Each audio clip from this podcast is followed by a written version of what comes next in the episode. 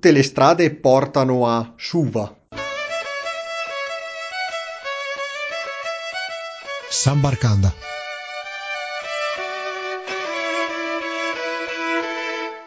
Ciao a tutti amici di San Barcanda e benvenuti a questa nuova puntata. Oggi ritorniamo nell'Oceano Pacifico e andiamo a conoscere l'arcipelago delle Figi. Le Figi sono un gruppo di isole situate nell'Oceano Pacifico, un arcipelago formato da 322 isole di cui 106 abitate. Le due principali isole sono chiamate Viti Levu e Vanua Levu. Viti Levu è dove sorge la capitale Suva. È una nazione che conta poco più di 900.000 abitanti, quindi non arriviamo neanche al milione, e la capitale Suva ne conta all'incirca 100.000 ed ha una storia particolare caratterizzata dal colonialismo britannico. Il primo europeo a visitare le isole Figi fu eh, l'olandese Abel Tasman nel 1643, un nome che non è nuovo perché da Tasman proviene il nome dell'isola della Tasmania a sud dell'Australia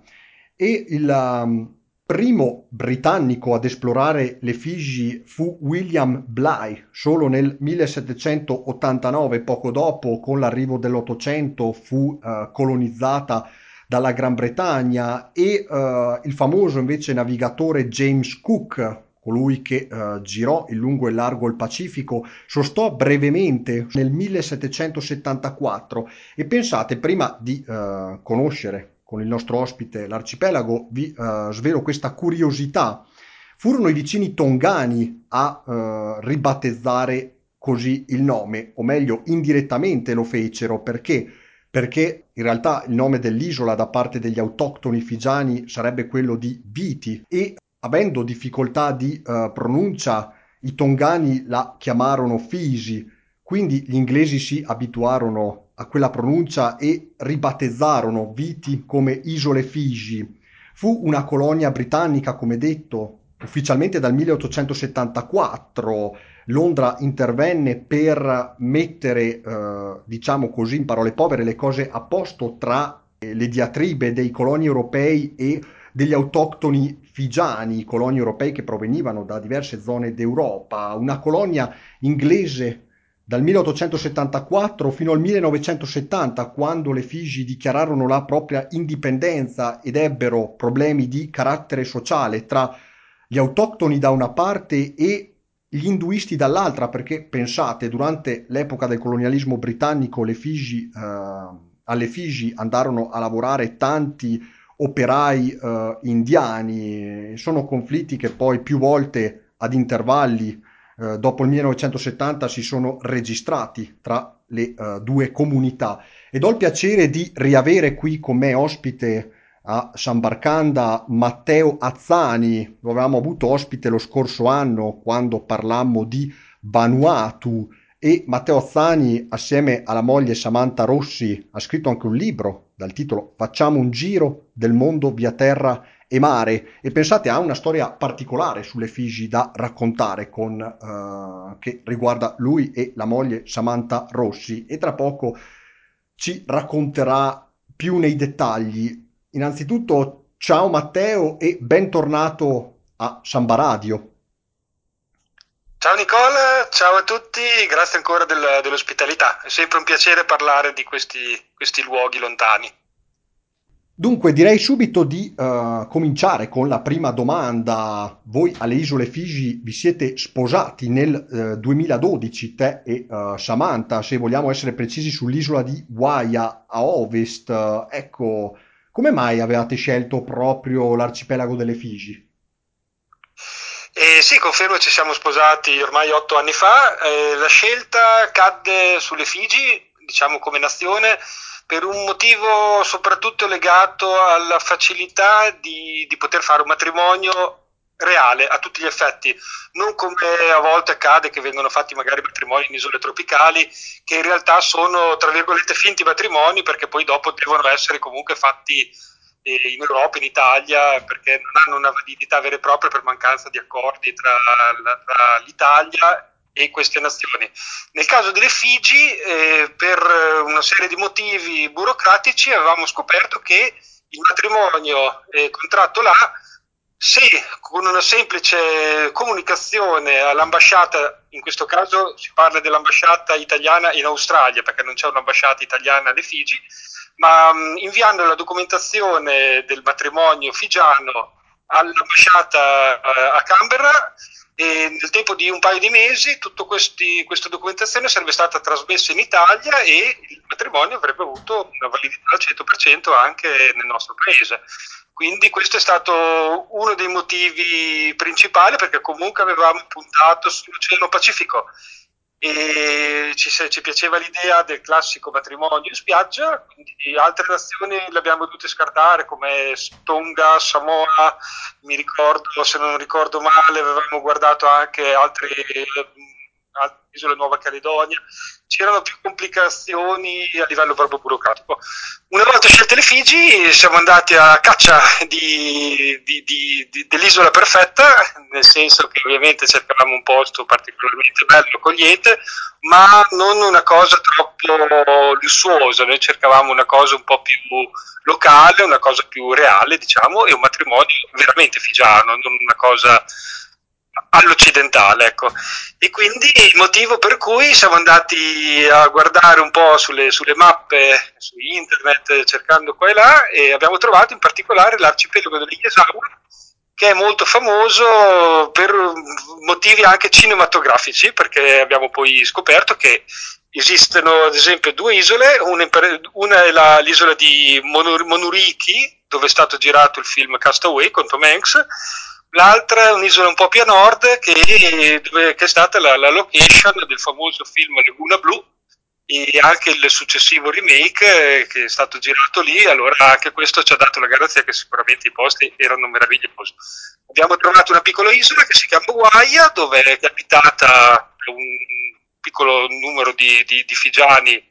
in un villaggio eh, abbastanza sperduto, difficile anche da raggiungere, che mh, mm, però diciamo che dall'altra parte dell'isola hanno costruito questo piccolo resort eh, che è poi di proprietà di un signore neozelandese e ci lavorano tutti gli abitanti del villaggio di questa isoletta e quindi il matrimonio in questo modo sarebbe stato molto, molto figiano come lo cercavamo. E al seguito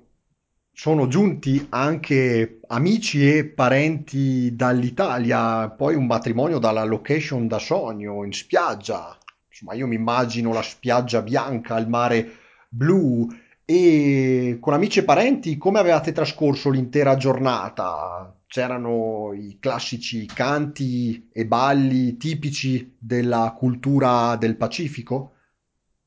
Confermo, eravamo alla fine oltre a noi due, cioè avevamo, avevamo con noi sette persone tra mm, genitori, fratelli, amici, che, che, è già un buon numero perché per un viaggio di, di, questo tipo dall'altra parte del mondo neanche noi pensavamo di, di, di raccogliere così tanta, così tanta, partecipazione da parte dei nostri amici e familiari.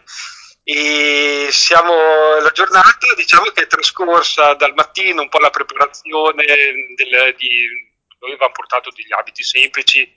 eh, però un po' eleganti, quindi ci siamo preparati io e Samantha, poi intanto le persone che si occupavano del matrimonio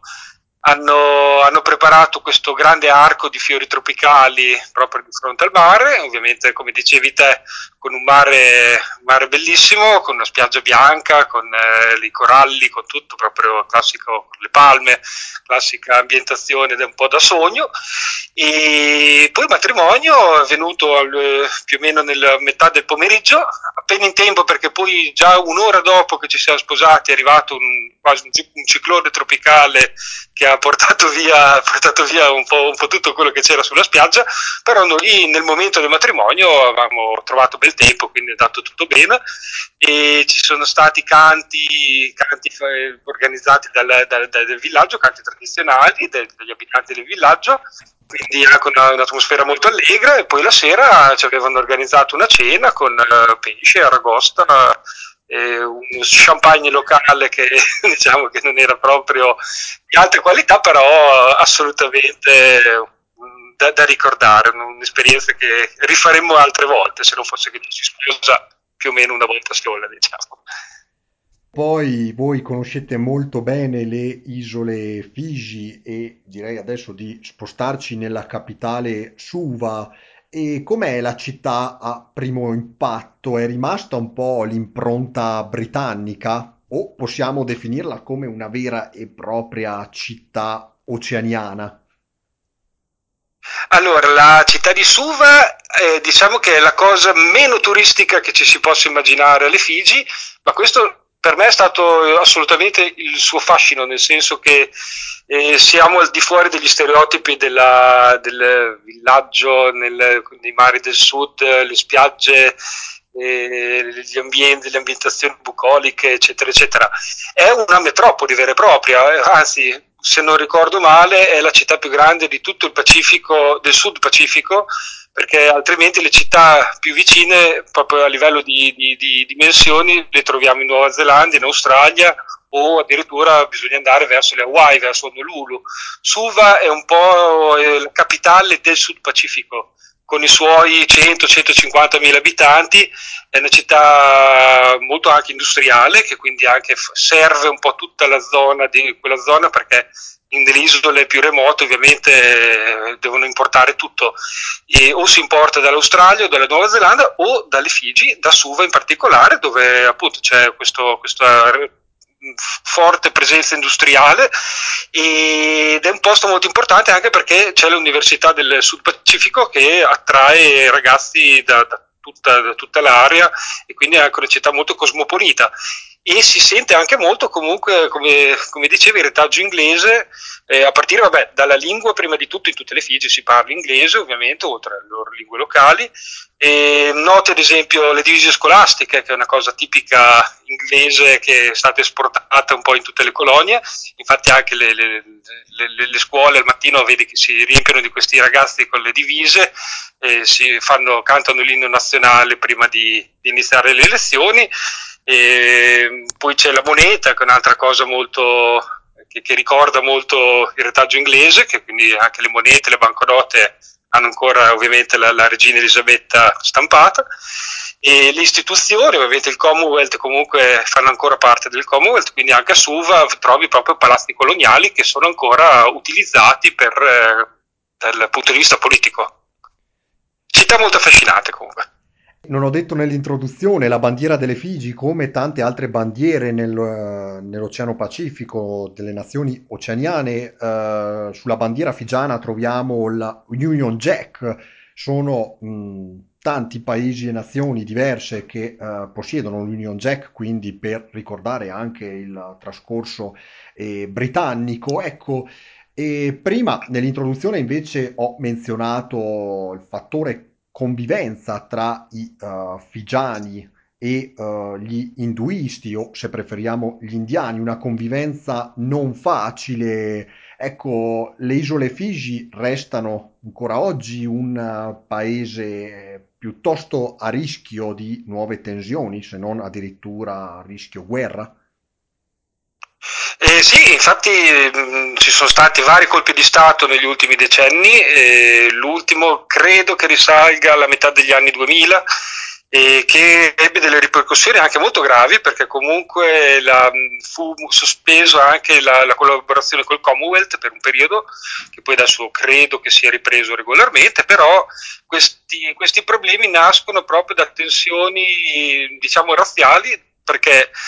e come dicevi prima, nel, nell'Ottocento sono stati, sono stati mandati alle Figi moltissimi, moltissimi indiani, sempre dagli inglesi che comunque erano ovviamente presenti anche in India e serviva molta manodopera per raccogliere la canna da zucchero e quindi furono mandati a centinaia di migliaia in isole molto piccole, quindi ci si è trovati improvvisamente con eh, tra virgolette degli invasori, che ovviamente invasori non erano, erano de- delle povere persone in cerca di lavoro,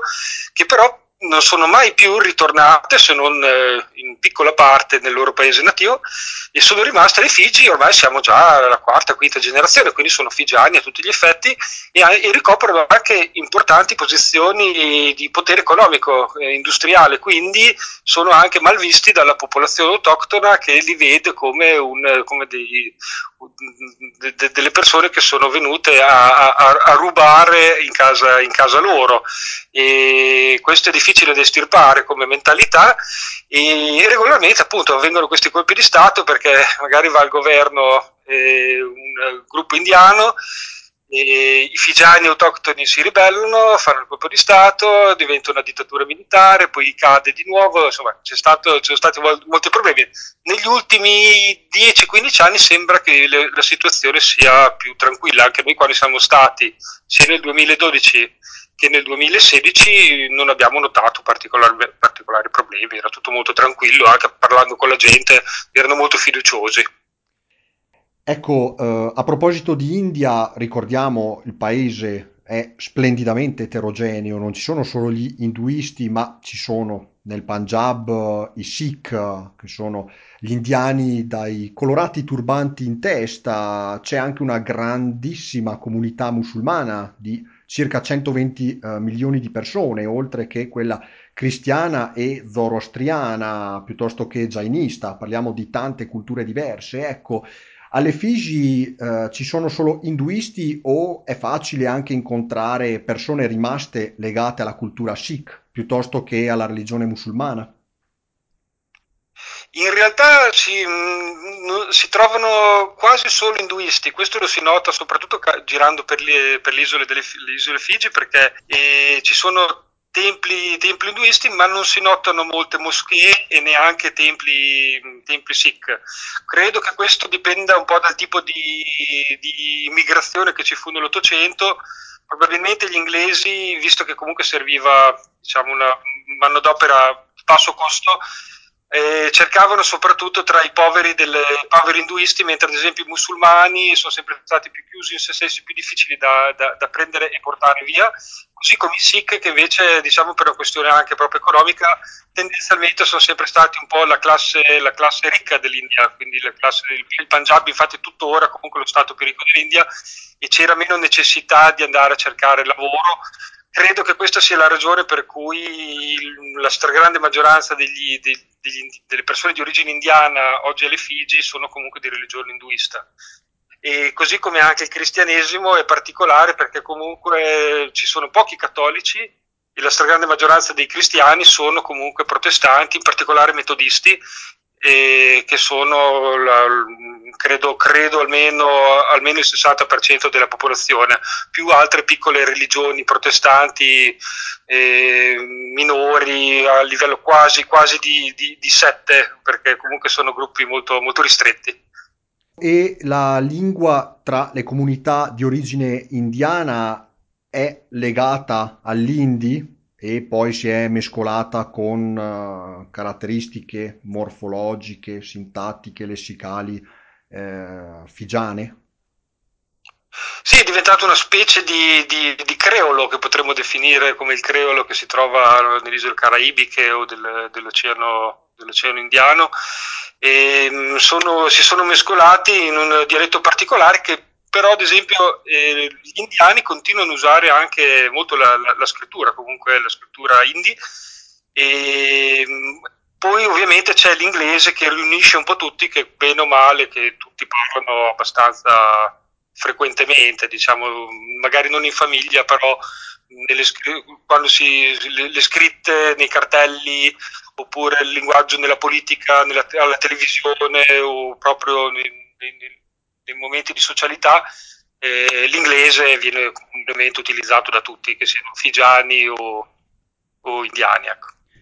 Ecco, abbiamo un po' elencato le religioni presenti alle Figi, ma c'è una vera e propria religione che uh, così uh, domina la cultura figiana ed è quella del rugby.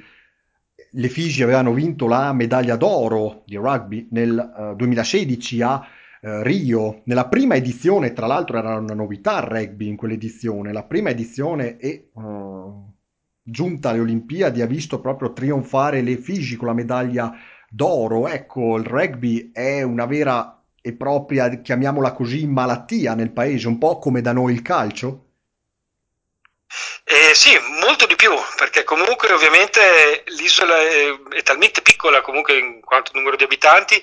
che potete immaginare che una, avere una nazionale così importante a livello mondiale per loro va al di là di uno semplice sport, è qualcosa appunto che si avvicina quasi a una mania, a una religione potremmo quasi definire. Il rugby poi con tutti i suoi riti, come ad esempio noi siamo più abituati magari a vedere gli All Blacks, ma anche comunque i figiani hanno le loro, le loro H eh, prima di ogni partita, hanno tutti i loro riti, le loro tradizioni legate al rugby. Ovviamente questo riguarda tutta la parte del, dei figiani autoctoni neri, eh, mentre gli indiani sono, si vede che sono poco interessati, eh, si vede un po' più giocare a cricket eh, magari dalla parte degli indiani.